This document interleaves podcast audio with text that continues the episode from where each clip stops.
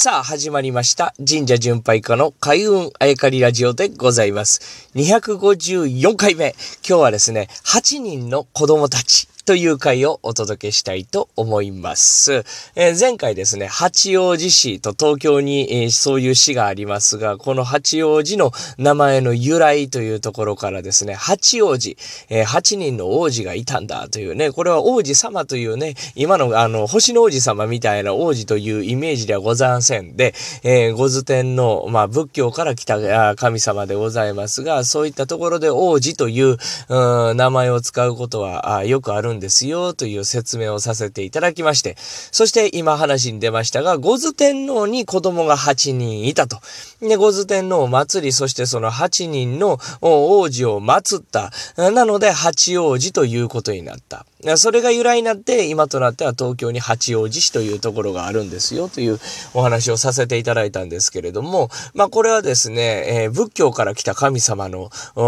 まあ、グループでございますから、150年ぐらい前までは、日本では神道と仏教って一緒でね、神社とお寺というのは一緒に祀られていたんですけれども、150年前の明治になった時に、えー、お寺と神社をちゃんと、スパッと分けてくださいというね、まあ法律が出るわけです。ね。で、まあ、明日から神社やりますってなった時に、八王子という、まあ、名前、あとは八王子神社というね、もう八というキーワードを打って神社の名前つけてしまっていて、えー、で、明日からですね、えー、五頭天皇と八王子っていうのは仏教から来た神さんで祀られんなと。神社に、えー、ちゃんとせなあかんな。日本由来の神様にせなあかんなとなった時にどうしようと。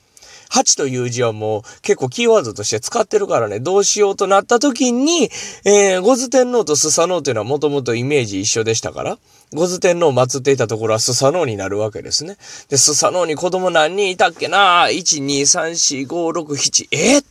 数えたら8人いたわけですね。で、これちょうどやな、ということで、スサノオノミコトの子供の神さんですね。この八柱の神様をスッと、祭り変えるって言ったらちょっと語弊がありますけれども、パッと入れ替えといてですね。で、八王子神社とかね、えー、八柱神社、八柱神社となったところが、まあ、あ多いと言われているんですが、これはまあ偶然だったのかどうなのかというお話をね、えー、今日はしたいと思うんですけれども、これは、まあ、偶然ではなかったんでしょうね。この話の順番がちょっと違うのかなと僕の中では、えー、思っております。実はですね、五頭天皇とスサノオの御事はですね、出雲のストーリーとかね、えー、疫病のストーリーの時に、えー、じっくりとこの番組で語らせていただいたテーマではあったわけですね。で、なぜこの、五頭天皇とスサノオがイメージとして合体していったのかというところになったんですけれども、実はその時に、えー、お話はしませんでしたが、これキーワードとして8人の子供というのがあったんじゃないかなと思うわけでございます。えー、先ほどから言っているように、五頭天皇には8人の子供がいた。えー、スサノオの見事にもまあ8人の子供がいた。この8人子供がいるというキーワードで、合体していったという説もあるんではなかろうかと思うんですね。うん、でも子供の数だけやったら、イメージピンとこうへんよね、とよくよく調べてみれば、まあ、疫病に関するストーリーがちらほらどちらにもあると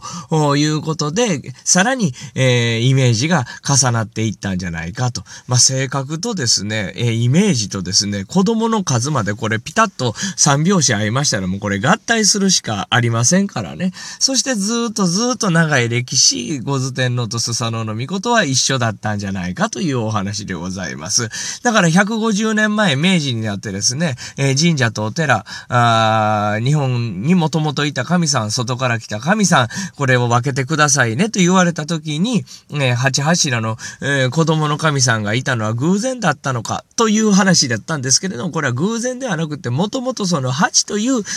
う、数字をキーワードに合体していたとも言えるんじゃないかかという、えー、お話でございます。まあ何はともあれですね、この8という数字は、あなんだかんだ言ってね、まあ無限を表すと言ったりとかね、いろいろするんですけれども、日本にもともといた神様も、